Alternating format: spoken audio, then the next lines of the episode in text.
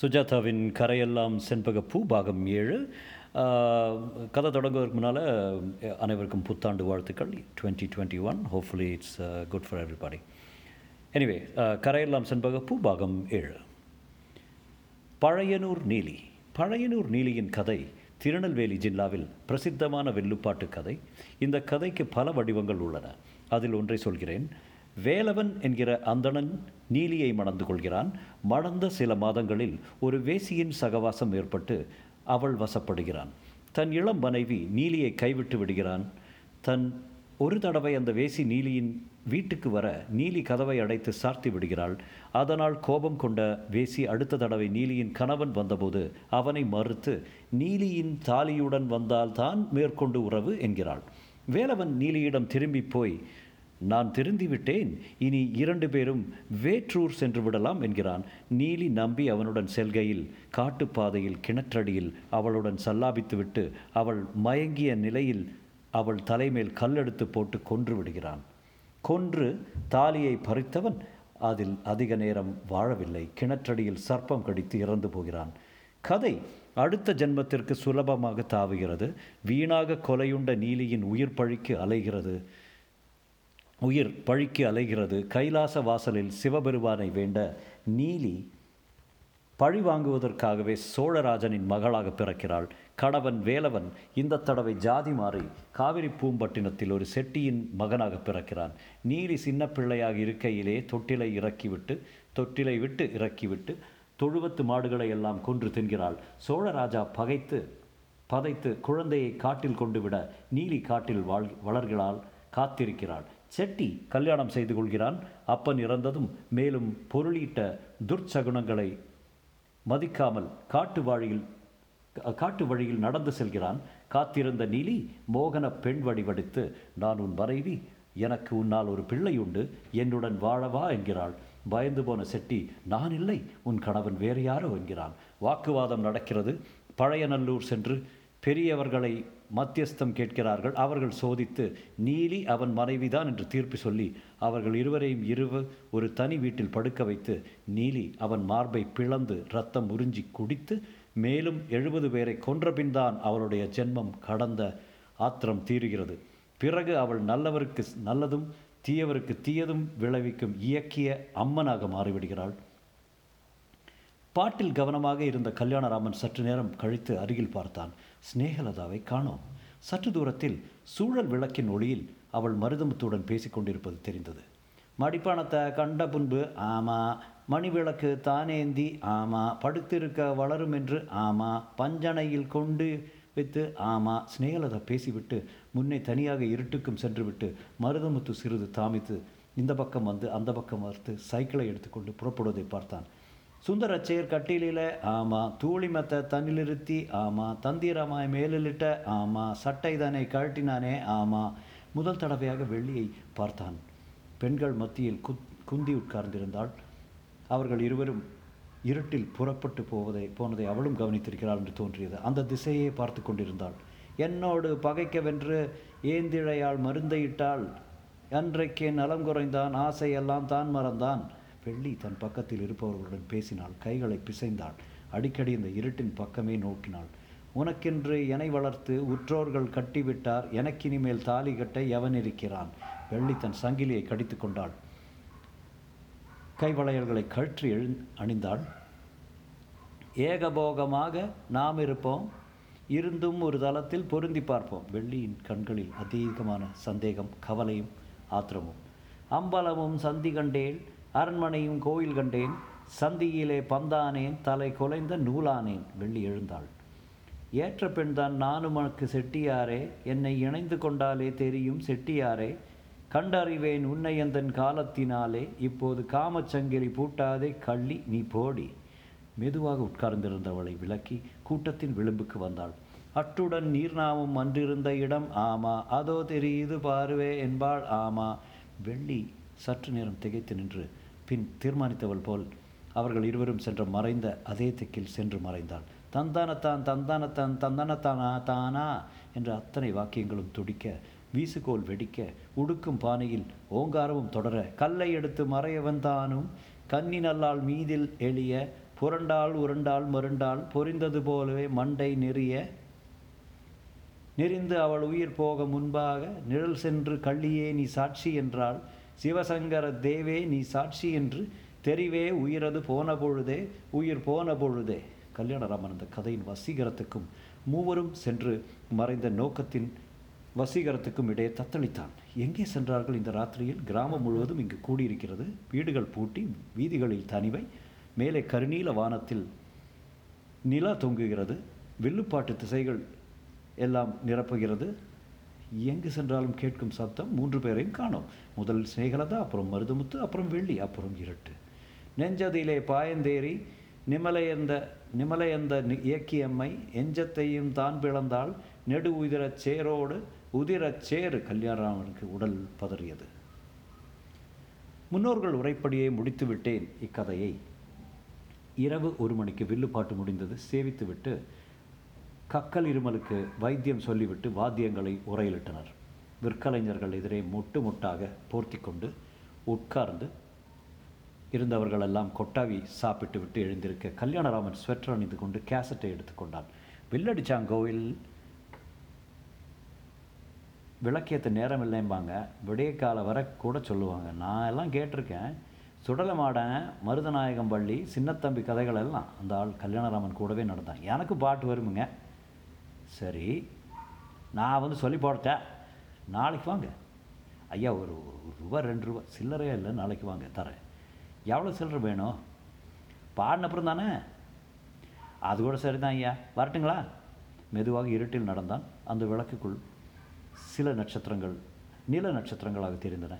எங்கே போனார்கள் மூன்று பேரும்? எதற்காக? மருதமுத்துவும் ஸ்னேகலதாவும் ஜமீன் வீட்டுக்கு தனியாக சென்று சென்று அறையில் சிநேகமாக இருக்க பின்னால் வந்த வெள்ளி இருவரையும் பார்த்துவிட "இ- என்ன நடந்திருக்கும்? சரக் சரக்கென்று அவன் காலடி ஓசை உலர்ந்த இலைகள் மேல் கேட்க சற்று தயக்கத்துடன் நடந்தான். சந்திக்கப் போகும் சம்பவங்களில் ஏதோ ஒரு எச்சரிக்கை இருப்பதை மயிர்கால்களில் உணர்ந்தான். ஏதோ ஒரு விரசம் அல்லது விபரீதம். வானத்தில் விரவியிருந்த கருநீல நடுநிலா ஒளியில் ஜமீன் வீடு வெள்ளி விளிம்பு இருட்டுக்கனவு மொழியாக மாளிகையாக தெரிந்தது. ஒன்றை ஒற்றை கண் போல ஸ்நேகலதாவின் அறை விளக்கு எரிந்து கொண்டிருந்தது. பூச்சிகள் டிர்ரித்தன. வினோதமான வீடு. ரத்னாவதி இறந்து போய் அவள் வழிவந்த ஸ்நேகலதா அவளுக்கும் ரத்னாவதிக்கும் எத்தனை வித்தியாசம். ரத்னாவதியின் கதையை முழுக்க படிக்க வேண்டும். நான் தானே கண்டடித்தேன். எனக்கு படிக்க கொடு என்று தீர்மானமாக சிநேகலதாவை கேட்டுவிட வேண்டும். இன்னும் இழுத்திருக்கிறாளா என்ன? பார்க்கலாம். சரக் சரக் சரக் சரக். திடுத்துப்பென்று மரம் சிலிர்த்து கொண்டது போல சப்தம் கேட்டது. இடப்பக்கத்தில் யாரோ ஓடிப்போகிற சத்தம் தூரத்தில் மறைந்தது. மூளைக்கு அப்பால். துரத்த சம்மதம் இல்லை மருதமுத்துவா யார் ஸ்னேகலதா என்று கூப்பிட்டான். யார் ஸ்னேகலதா என்று எதிரொலித்தது. அவள் அறைக்கு வந்தாள். வாசலில் சாம்பல் சிதறி இருந்தது. ஜன்னலுக்கு அருகில் அது என்ன? துணியானாலும் சணலானாலும் செய்யப்பட்ட ஒரு சிறிய பொம்மை. கத்தரித்த கலர் துணியில் புடவை கட்டம்பட்டு அதன் நெஞ்சுக்குள் கோணூசி குதித்திருந்த பொம்மை. என்ன இது? அறைக்குள் எட்டி பார்த்தான். ரத்னாவதியின் ஃபோட்டோவில் பயப்பார்வை. வேறும் ஒருவரும் இல்லை. அரைக்கதவை திறந்தான் திறந்தவுடன் கீழே இரத்தக்கரையை பார்த்து திடுக்கிட்டான். கை கையகலகத்துக்கு புதிய ரத்தம் இன்னும் உறையவில்லை. ஸ்னேகலதா? மறுபடி உறக்க ஸ்னேகலதா? என்று கத்தினான். இருட்டில் எங்கோ எதிரொலித்தது. மறுபடி மரம் சிலிர்த்து கொள்ளும் சப்தம். அறையை விட்டு வெளியே வந்தான். சற்று நேரம் யோசித்தான். சுற்றிலும் பார்த்தான். இதோ படிகளில் மறுபடி கொஞ்சம் ரத்தம் கல்யாணராமனுக்கு உடல் நடுங்கியது. தன் அறைக்கு சென்றான். டார்ச் விளக்கை எடுத்துக்கொண்டான் வெளியே வந்தான். கீழே வந்தான் இரத்த திட்டுகளை தெரிந்த பாடுகளை விளக்கடித்து கொண்டு சென்றான். அவன் ஹிருதயம் பயம் பயம் என்று பம்ப் அடித்துக் கொண்டிருந்தது. அந்த சிவப்பு திட்டுப்பாதை தோட்டத்துக்கு கொண்டு சென்றது. புளிய மரத்தை கடந்து கரடுமுரடான வளர்த்தியான வளர்த்தியை கடந்து அந்த கிணற்றருகே சென்றது. கல்யாணராமனின் டார்ச் வட்டம் மெதுவாக அந்த பகுதியில் உலவியது. கள்ளிச்செடிகள் கிணற்றின் காரை பெயர்த்த சுவர் கை கற்குவியல் கை. டார்ச் வட்டம் மறுபடியும் அந்த கை மேல் திரும்பியது. மெதுவாக அங்கிருந்து அடையாளம் பிடித்துக்கொண்டு முழங்கை மார்பு முகம் என்று வருடியது. ஸ்னேகலதாவின் முகம். Oh ஓமை கான் கண்கள் வானம் பார்த்திருக்க வாய் திறந்திருக்க உதட்டோரத்தில் கொஞ்சம் ரத்தம் தெரிய அசம்பாவிதமாக உட்கார்ந்த படுத்த நிலைகளுக்கு மத்தியில் ஒரு கால் நீட்டி ஒரு கால் மடக்கி ஸ்னேகலதாவின் உடல். கை நடுக்கத்தில் டார்ச் வெளிச்சம் நடுங்கியது. என்ன செய்வது? கிட்ட சென்றான். தொட்டு பார்த்தான். ஸ்னேகலதா ஸ்னேகலதா இங்கே இங்க இங்க பாருங்க ஸ்னேகலதா கன்னத்தை கட்டினான். தட்ட தட்ட தலையாடியது. ஒரே ஒரு ரத்த நூல் வாயிலிருந்து ஒழுகியது. ஐயோ! என்று அலறினான். எழுந்து ஓடினான். கிராமத்தை நோக்கி இறைக்க இறைக்க ஓடினான். வள் வள் என்று ஒரு நாய் ஒன்று தொடர்ந்து துரத்தியது. அதன் மேல் கல்லறிந்தான். செருப்பு பீந்தது. வெறுங்காலால் ஓடினான். வியர்வை உடல் பூரா கொப்பளிக்க சுவாச பைகள் ஓவர் டைம் செய்ய கிராமத்து அத்தனை காற்றையும் வாங்கி சுவசித்து இறைத்து வியர்த்து பயந்து ஓடி வீதி மத்தியில் நின்று கத்தினார் மருதவத்த தங்கராசு யாராவது வாங்க. அப்படியே திராணியிட்டு நடுத்தரில் உட்கார்ந்தார். சில்லறை நாய்கள் முதல் நாயின் கோபத்தை வாங்கி கொண்டு குறைக்க மூளைக்கு மூளை வள்வள் பெரியசாமி மருதமுத்து தங்கராசு. ஒரு கல்லெடுத்து ஒரு கதவின் மேல் எறிந்தான். குழந்தை ஒன்று அழுத்தது. யாரு? யாரு? யாரு? ராத்தவசாலத்தால்? ஏல பெரியசாமி ஓடியாங்க ஓடியாங்க. யாரது பட்டணத்துக்காரரா? என்ன இங்கே குந்தியிருக்கீங்க? தோ தோட்டத்தில் ஜமீன் வீட்டில் தோட்டத்தில். பின்னிரவில் அந்த கோஷ்டி சிநேகலதாவை அடைந்தது. கம்பு கழிகள் அரிக்கேன் விளக்குகள் தீப்பந்தங்கள். கல்யாணமுக்கு மறுபடி அந்த சந்திப்பு மனத்தில் கனத்தது. சீக்கிரம் வா இரே ஸ்நேகலதா ஸ்நேகலதா அவள் அழகிய முகம் அவள் சிறுபிள்ளை பேச்சு நடை எல்லாம் மனசில் மாறி மாறி அந்த இரத்த கோடிட்ட முக பிம்பத்துடன் இழைந்தன. ஸ்நேகமா என்று மருதமுத்து உருக்கமான குரல் கேட்டது. வாய்விட்டு அழுது நடுங்கிறான் ஐயோ தெய்வமே என்ன இது? ஜமீன் பேத்தி. தங்கராசு யாரோ கொண்டு போட்டிருக்காங்க? கொன்னே போட்டிருக்காங்க. பின்மண்டையில் நல்லா அடி. ஐயாத்துறை சொல்லி அனுப்பிடுங்க. பெரியசாமி வந்திருக்கானா? இங்கே இருக்கானுங்க. ஏன் பின்னால் ஒழிஞ்சிருக்க வா வந்து பாரு. டேய் தூங்குங்கடா. வெள்ளிக்கிழமை அதுவாக சாலாச்சி காவம் விட்டாங்க. என்ன கோபமோ வெள்ளுப்பாட்டில் உட்கார்ந்து கொண்டு கேட்டுக்கிட்டு தானே இருந்தாங்க. நான் பார்த்தேன்டா. மருதமுத்து கூட போனாப்புல. அழைச்சிட்டு போனேன்டா. நீ நீ போயிட்டு வா மருதமுத்துன்னாங்களே. போயிட்டு வாரினாங்களேன் அண்ணே ஒரு கவுத்துக்கட்டில் கொண்டாந்துடலாமா இல்லை இப்படி பிடிங்க. பிடிங்கடாண்ணா. பயந்துக்கிட்டு. பெரியசாமி போய் புடி. விடுங்க ஏன்? மருதமுத்து ஒரே லாவில் அவளை எடுத்து ஏந்தலாகன் தூக்கி நடங்கையா தூக்குறதுக்கு ராகு காலம் பார்த்துட்டு இருக்கீங்க சட்! என்றான். முள்ள முள்ள பார்த்து நட பாதையில் கல் இருக்கும். மருதமுத்தின் தோல் மேல் தலை தொங்க அவன் கண்கள் நேர்பார்வை பார்க்க ரூம்புக்கே கொண்டு போயிடலாம். இறந்துட்டாங்களா? எல்லாம் உறக்கம்.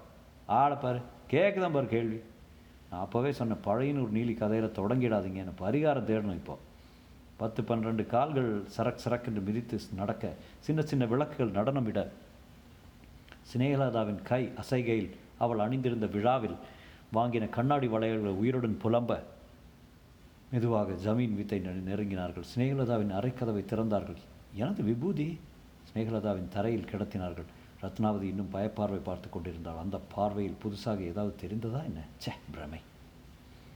ஸ்னேகலதா உன்னை யார் எதற்காக கொன்றார்கள்? சில மணி நேரங்களுக்கு முன் முழுசாக இருந்தாயே அவளை முதல்ல அந்த திருப்பத்தில் பார்த்ததும் அப்புறம் மாடியில் அப்புறம் தனியாக அப்புறம் அப்புறம். எப்படி இவ்வளோ தெரிஞ்சு வச்சுக்கிட்டு இருக்கீங்க? கித்தார் வாசிக்கிறீங்க? நாட்டுப்பாடல் ரீசர்ச் இந்த மாதிரி நீங்கள் என்னை இம்ப்ரெஸ் பண்ணிகிட்டே இருந்தால் ஒரு நாள் உங்களை காதலிக்க ஆரம்பிச்சிருவேன். ராத்திரி படுக்க வர வேண்டாம்னு சொல்லிட்டீங்களே தவற விட்டுட்டேங்க. ஸ்நேகமா ஸ்நேகமா என்று தன் துண்டை கடித்து விட்டு வாய்விட்டு அழுதான் வருதம் உடலை போர்த்தினார்கள். பெரியசாமி காலையில் இன்ஸ்பெக்டர் ஐயாவுக்கு முழு முதக்கரிமை க தகவல் சொல்லி அனுப்பு. சரிங்க? என்ன தங்கராசு என்ன செய்கிறதுங்க வாயத்தை புரட்டுது இவங்க அம்மா அப்பாருக்கு என்ன பதில் சொல்ல போகிறேன் சரியான அடி பின்மண்டையில் ரத்தம் நிறைய சேதம் ஆயிடுச்சு கல்யாணராமன் வெளியே வந்து நின்றான் டேக் இட் ஈஸியா அவள் இளம் குரல் உற்சாகமான குரல் தோட்டமெங்கும் எதிரொலித்தது. எதற்கு வந்தாய் பெண்ணே? எதற்கு கொலை உண்டாய்? என்ன இதெல்லாம்? யார் யார்? கல்யாண் ராம நீங்கள் என்னை ஏமாத்திட்டீங்க. இந்த சந் சந்தர்ப்பத்தை பயன்படுத்தி சட்டால்னு அப்படியே என்னை பிடிச்சி ஒரு கட்டா கட்டி உதட்டில் ஒரு முத்தம் கொடுத்துருக்கலாமே. பாவி பெண்ணே செத்து போய்விட்டாயே. அதிகாலை கிழக்கே வெளுத்ததுமே அந்த இடத்தில் கூட்டம் கூட ஆரம்பித்து விட்டது. ஐயாத்துறை நாற்காலி போட்டுக்கொண்டு தாழ்வாரத்தில் உட்கார்ந்திருக்க சிநேகலதாவின் அரைக்கதவு மூடியிருந்தது. ஜன்னலின் அந்த துணி பொம்மை அப்படியே இருந்தது. இந்த பக்கத்து ஜன்னல் வழியாக ஒவ்வொருத்தராக எட்டி பார்த்தார்கள். பெரியாத்தா அலறிக்கொண்டு ஓடி வந்து மாரடித்து ஆதி கைலாசத்தில் ஆதி மூலவன் தன்னிடத்தில் பரமசிவனை நோக்கி மக்களும் இல்லைன்னு மனம் வாடி தவசு இருந்தார் எடுத்துவங்க ஏ கிளவி சும்மா கிட என்றார். தங்கராசு கொஞ்சம் கடலை பயிறு மாவு ஏதாவது கொண்டு வச்சுட்டு அட தங்கக்கிளியே தவசிருந்து பெத்தவளை. ஏ சும்மா இருண்ணா. பெரியசாமி எங்கே காணும்? இன்ஸ்பெக்டர் கூட்டியார் போயிருக்கேன். வண்டி வருமில்ல? பெரிய தனக்காரர் ஐயாதோட கல்யாணம் வந்தார். ஐயா நமூனா எழுதணும் கொஞ்சம் தனியாக வரீங்களா இருவரும் தனியாக சென்றார்கள். பிரேதத்துக்கு டவுனுக்கு அனுப்புகிறோம் நீங்கள் யாராவது பார்த்தீங்களா ஒரு ஆள் ஓடுற மாதிரி சத்தம் கேட்டுது. எப்பங்க ராத்திரி ஒரு மாதிரி ஒரு ஒரு ஒன்றரை மணி இருக்கும். இருங்க. ராத்தே சாலம் ஒன்றரை இதை பாருங்கள் இந்த ஐயா- இந்த நமூனாவை நீங்கள் கொஞ்சம் தெளிவாக எழுதி கொடுத்துருங்களேன். அழுக்கான பழுப்பு காகிதத்தில் அச்சிட்டு எழுதியிருந்தது அந்த நமூனா. ஜில்லா தாலுகா கிராமத்தில் கிராம மாஜிஸ்ட்ரேட்டின் இடத்தில். இன்னிடத்தில் உள்ள போலீஸ் ஸ்டேஷன் விசாரணை வசிக்கும் உத்தியோகஸ்தருக்கு அனுப்பப்பட்ட ரிப்போர்ட் ரிப்போர்ட் செய்வது என்னவென்றால் எந்த தேதியில் எந்த இடத்தில் எந்த மணி நேரத்தில் ஒன்றாக நிரப்பினான். பெயர் சிநேகிரதா ஆண் பெண். ஆண் என்பதை அடித்தான். வயது சுமார் பத்தொன்பது வருஷங்கள். கண்களின் நிறம் கருப்பு மயிரின் நிறம் கருப்பு உயரம் அறுபத்தி நாலு அங்குலம். குறிகள் இல்லை. அடையாளம் கண்டுபிடிப்பதற்கான வேறு குறிகள். கல்யாணராமன் யோசித்து மிக இனிய பெண் என்று எழுதுவதை தவிர்த்து தாடையில் ஒரு சிறிய மச்சம் என்று எழுதினான். ஞாபகம் இருந்தது. இடம் மேம்பட்டியில் நைன்டீன் செவன்டி எயிட் ஆம் வருடம். நவம்பர் மாதம் பதினெட்டாம் தேதி மாலைக்கு ஒரு மணிக்கு கண்டுபிடிக்கப்பட்டது. வெட்டியான அல்லது தலையாரியாகிய இன்னார் வசம் அனுப்பப்பட்டது. அடியர் கண்ட காயங்களுக்கும் ரணங்களுக்கும் பிரே பிரேதத்தன்மை பிரேதத்தன்மையில் பிரேதத்தின் மேல் காணப்படுகின்றன. பின்மண்டையில் பலத்த அடிபட்டு உடைத்த உடைந்த இரத்த காயம் உதட்டில் காயம் இரண்டாவது ஃபாரத்தில் சொல்லியிருக்கும் காயங்கள் ஆயுதம் அல்லது கருவியினால் உண்டாக்கப்பட்டிருந்ததால் இன்ன ஆயுதம் அல்லது கருவியினால் இன்ன வின விதமாக உண்டாக்கப்பட்டிருக்கக்கூடும் என்பது சொல்ல முடியவில்லை என்று எழுதினார். பிரேதத்துடன் அனுப்பப்பட்ட வஸ்துக்கள் உடை சட்டை பேண்ட் ஆபரணங்கள் கண்ணாடி வளையல்கள் வாந்தியான வஸ்து இல்லை ஆயுதங்கள் இல்லை மலம் இல்லை உயிர்ப்பும் துடிப்பும் சிரிப்பும் உள்ள பெண்ணை ஒரு பழுப்பு காகிதற்குள் அடக்கியாகிவிட்டது. மருதமுத்து டாக்டர் எடுத்துகிட்டு போகிறான் திறந்த வண்டியில் வெத்து வச்சு இழுத்துட்டு போயிடலாம்ல? அந்த துணி பொம்மை யார் வைத்தார்கள்? எதற்காக? தங்கராசு அவன் அருகில் வந்தான்.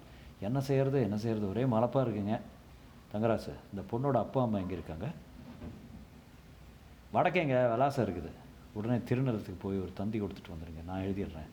சரிங்க. அஞ்சாறு நாளாகவே யாரோ உலாத்திட்டு இருக்காங்க. எவனோ ராவில் வந்து என்னய்யா? என்னய்யா என்று கேட்டதும் அவசர அவசரமாக ஓடி வந்த வெள்ளியின் தகப்பனை பார்த்து கவலை நிறைந்த முகத்துடன் இறைத்து கொண்டே சொன்னார் தங்கராசு வெள்ளியை காணோம் காணுமா? என்னையா சொல்கிறீங்க காலையில் குளிக்க தான் கிளம்பிச்சு அப்புறம் காங்கிற. ஒரு ஒரு முச்சுடுக்கு தேடி பார்த்துட்டேன் ஐயா இந்த இந்த வெள்ளி வந்ததுங்களா? இல்லையே என்னன் கல்யாணராமன். அவன் மனத்தில் வேகமாக அதிவேகமாக எண்ணங்கள் சுழன்றன. நேற்றிரவு சிநேகலதா மருதமுத்து வெள்ளி என்று ஒவ்வொருத்தராக புறப்பட்ட ஞாபகம் வந்தது. அப்புறம் என்னவோ நட நிகழ்ந்திருக்கிறது. ராத்திரி படுத்துக்க வந்தால காலையில் விடியலில் பார்த்துருக்கேன் என்றான் வெள்ளியின் தகப்பன். தொடர்ந்தான். பைப்பாண்ட போகிறேன்னு போயிருக்கு. குடம் மட்டும் பைப்பாண்ட கிடக்குது. ஆளை காணுமே. எங்கே போயிருக்கோம்? எனக்கு என்ன பயம்னா ஊருக்குள்ளே சரியாக பார்த்தியா? என்றார் ஐயாதுரை. போதும் போதாதுமா உங்கள் மாவளையும் காணலையா? சரிதான்.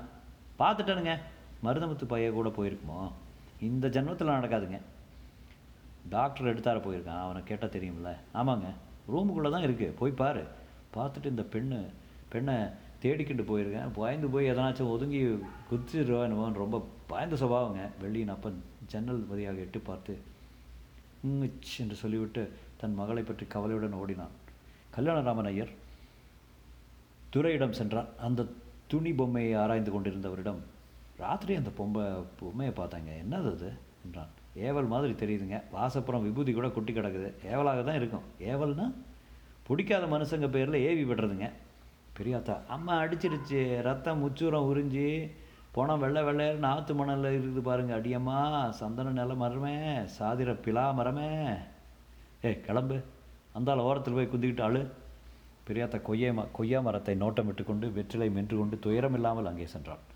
டிராக்டர் ட்ரெய்லரை இழுத்து கொண்டு வந்து நிற்க அதை அணைத்துவிட்டு மருதமுத்து குதித்து இறங்கினான். அருகில் வர அவன் கண்கள் கலங்கியிருப்பதை கவனித்தான் கல்யாணராமன். ஐயா அதில் எடுத்துகிட்டு வர வேண்டியதானே? இன்ஸ்பெக்டர் ஐயா வந்துடட்டும். ஆள் போயிருக்கு. எனக்கு அதிகாரம் கிடையாது. அடி எத்தனை நாள்? அந்த ஆள் வரலன்னா? வரலன்னா நான் தான் பார்த்துன்னு வந்துடுவார் பெரியசாமி சைக்கிள் எடுத்துகிட்டு போயிருக்கிறாப்புல. ராத்திரி என்ன நடந்தது மருதத்து என்று கேட்டான் கல்யாணராமன். ராத்திரிங்களா? வெள்ளுப்பாட்டு நடந்துட்டு பாதியில் ஸ்நேகமாக எழுந்துருச்சு. வீட்டுக்கு போகணும்னு சொல்லிட்டு எங்கிட்ட வந்து சொன்னாங்க. நான் துணைக்கு போய் சமீன் வீடு வரைக்கும் கொண்டு விட்டு வந்து திரும்ப வந்துட்டானுங்க. திரும்ப வந்துட்டியா? நீ போய் மருதம் நான்ட்டாங்க. மருதமுத்து கீழ்ப்பார்வை பார்த்தான். பொய் சொல்கிறான். வெள்ளியை காணமாமே தெரியுமில்ல? என்ன அது? திடுக்கிட்டான். அவள் அப்பா வந்து கேட்டுட்டு போனார். காலையிலேருந்து காணுமா? நீ பார்த்தியா? நான் பார்க்கலீங்களே காங்கலையா பெரியதனக்காரர் அருகில் வந்து எல்லாம் ஒரு மாதிரி சம்சா சம்சயமாக தான் இருக்குது மருது. கிராமத்தில் வெளியே காணல. இங்கே என்னடானா ஸ்னேகமாக ரூம் வாசல்ல ஏவலை. இதை பார்த்தியா? மருதமுத்து அந்த துணி பொம்மையின் மார்பில் குத்தியிருந்த ஊசியை சற்று நேரம் பார்த்தான். பூசாரி பைய கொடுத்தா தான் இருக்கணும். செவிட்டு நாலு அரைஞ்சா தானாக விஷயம் வருது விஷயம். அதெல்லாம் இன்ஸ்பெக்டர் ஐயா பார்த்துப்பார் மருதமுத்து யோசனையிடம் பேசினேன் ஐயா துரை எனக்கு ஒரு சந்தேகமில்ல வந்துட்டுருக்கு. எனக்கு அது சந்தேகம் தான் வருது. இருவரும் ஒருவன் ஒருவர் பார்த்து கொண்டு கல்யாணராமன் கலவரப்பட்டான். இன்ஸ்பெக்டர் வந்ததும் சொல்லி போட்டுரு. இன்னும் இந்த மாதிரி நடக்குது? நான் நம்பவே முடியல மருது. இப்படி நடக்குமா? ஏன் இந்த பொம்பளை மூணு நாளும் இந்த இருந்த தோரணை ஆவச ஆவேசம். சாமி அடித்தாப்புல இது ஏதோ விபரீதமாக ஒன்றுகிட்ட ஒன்று செஞ்சிட போகுதுன்னு பயந்துருந்தேன். அப்படியே ஆயிடுச்சு. பூசாரி பையில ஏவி விட்டுருப்பானோ? இருக்காதுங்க ரவைக்குள்ள விஷயம் வெளியே வந்துடும் இன்ஸ்பெக்டரு பில்டால் நாலு வீர் வீர்னா கக்கிடுறான். காலை பத்து மணிக்கு வந்த இன்ஸ்பெக்டர் முப்பத்தைந்து வயது இருக்கலாம் சுத்தமான சீருடை அணிந்து பென்சிலை பென்சில் மீசை வைத்திருந்தார். வலைபனியன் அருகில் தங்கச் சங்கிலியும் பலார் என்று டால் அடிக்கும் எஸ் மோதிரமும் பெரிய இடத்தில் கல்யாணம் கட்டியிருக்கிறான் என்று நினைக்க வைத்தன. கொலை பற்றி அவர் அதிகம் துணுக்குறவில்லை நிறைய கொலைகள் பார்த்துருப்பார் என்று தோன்றியது. ஐயா தாங்க முத முதல்ல பார்த்தது என்று திரு அறிமுகப்படுத்தி வைத்தார். வைக்கப்பட்ட கல்யாணராமை உடம்பு முழுவதும் உருவி விட்டார் போல் பார்த்தார். உங்கள் பேர்? கல்யாணராமன் நீங்கள் பார்த்தபோது உயிர் இருந்ததா? சொல்ல முடியாதுங்க. ரத்தம் புதுசாக இருந்தது. ஏதாவது பேசிச்சா? மரண வாக்கு மூலம் ஏதாவது? இல்லை. நீங்கள் அந்த பொண்ணுக்கு உறவா? இல்லை. நான் சொல்லிங்களா சமீன் பேத்தி. அதான் இதா. யோ கேட்டால் பதில் சொன்னால் போதும். என்ன? நீங்கள் தான் நமூனா எழுதி அனுப்பிச்சதா? ஆமாங்க. அதான் நான் பார்த்தேன். கையெழுத்து பார்த்தா கிராமத்துக்காரங்க கையெழுத்தாவே தெரியல. பெரியசாமி நேராக போய் ஒரு பொட்டி சிகரெட் வாங்கி வந்துடுறேன் ஏ இந்தாங்க சிகரெட். கல்யாணராமன் நீட்டினான். சிகரெட்டை பற்ற வைத்துக்கொண்டு கொஞ்சம் தனியாக வாங்க என்று அவன் தோள் மேல் கை வைத்து விட்டு அழைத்து சென்று கிராமத்தில் ஒன்று கிடக்க ஒன்று சொல்லிக்கிட்டே இருப்பாங்க. நான் இங்கே வர்றதுக்குள்ளே மூணு வருஷம் கிடச்சிருச்சு. புளிய மரத்தில் முனி அடிச்சிருச்சுன்னு சில பேர் சொல்கிறாங்க பூசாரி சூன்யம் வச்சு கொண்டுட்டாருன்னு அப்புறம் ஒரு பொண்ணையே காணாமல் வெள்ளியோ பித்தளையோ என்னவோ ஒன்று அதான் கொண்டு இருக்குன்னு கட்டையாக ஒரு ஆள் வந்து சொன்னான் இவங்ககிட்ட சாட்சி கேட்க மாளாது. பட்டணத்துக்காரர் படிச்சு புள்ள. நீங்கள் என்ன சொல்கிறீங்க என்று கேட்டேன் மர்டர் தாங்க இது.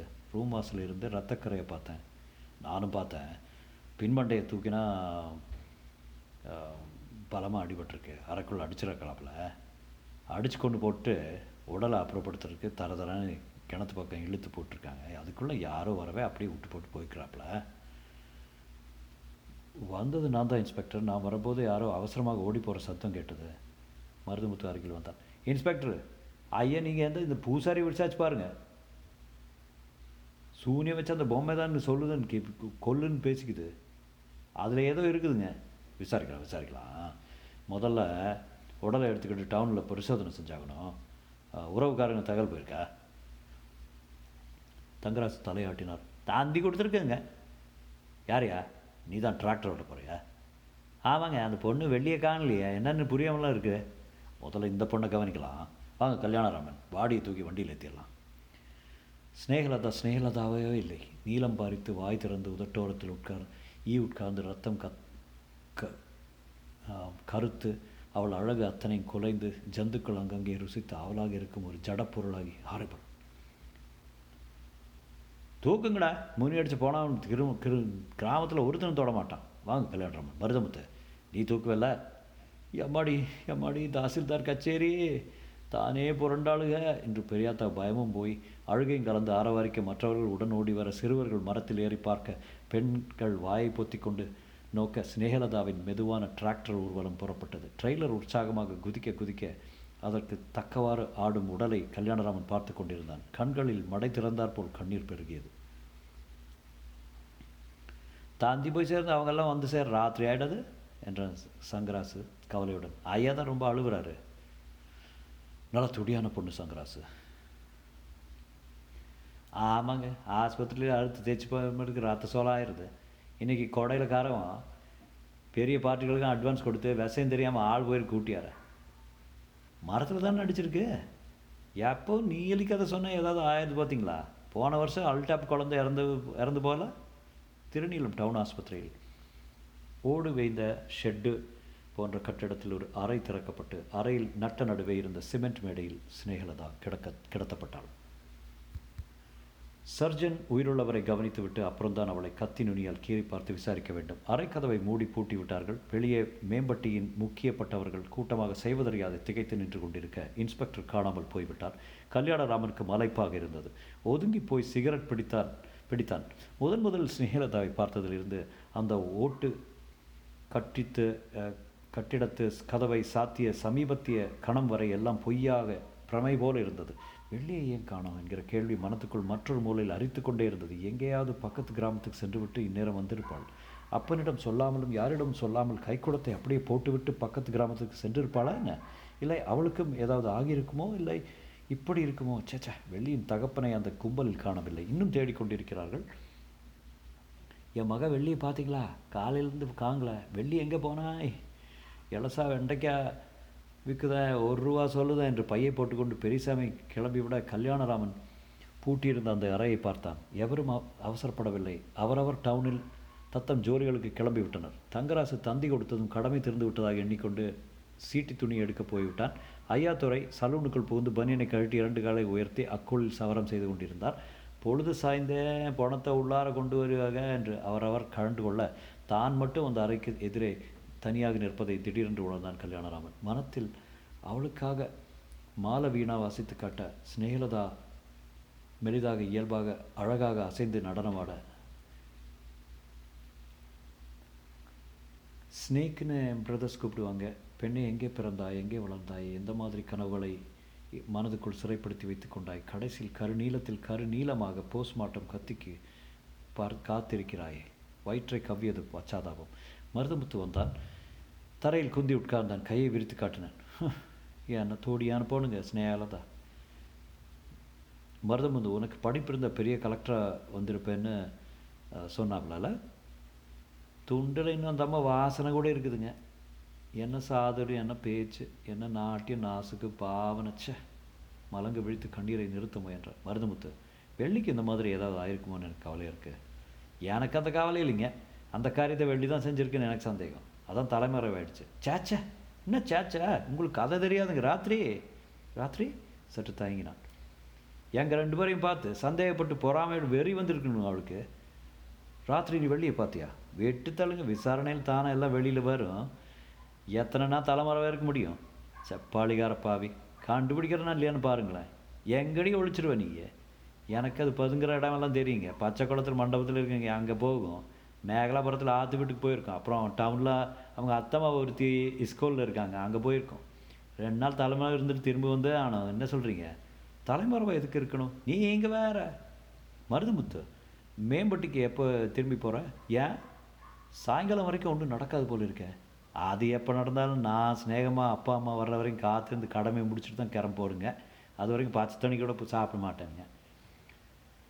எனக்கு ராத்திரி பூரா கண் முழிச்சது உடம்பு ஒரு மாதிரி இருக்குது திரும்ப போயிட்டு நான் சாயங்காலம் வரேனே. சரிங்க நான் காவல் இருக்கேனுங்க சைக்கிள் ஒன்று வாடகைக்கு எடுத்துக்காருட்டுங்களா சைக்கிளை மெதுவாக மிதித்து கொண்டு மேம்பட்டிக்குள் தழைய கிராமம் ஏறக்குறைய காலியாக இருந்தது. அரச மரத்தடியில் ஆட்கள் இல்லை. கோயில் பூட்டி இருந்தது முதல் நாள் மண்டபம் வெறிச்சோடி இருக்க தெருவில் மணிகட்டும் தேடி தேடிக்கொண்டிருந்தது. ஜமீன் வீட்டை அடைந்து தன் அறையில் திறந்து சட்டை பேண்ட் அதையும் கழற்றாமல் படுக்கையில் விழுந்தான். சிறு நேரம் தான் தூங்கியிருப்பான். யாரோ காலை பிராண்டும் உணர்ச்சி ஏற்பட்டு திடுக்கிட்டு விழுந்தான். வெள்ளி தொடரும்.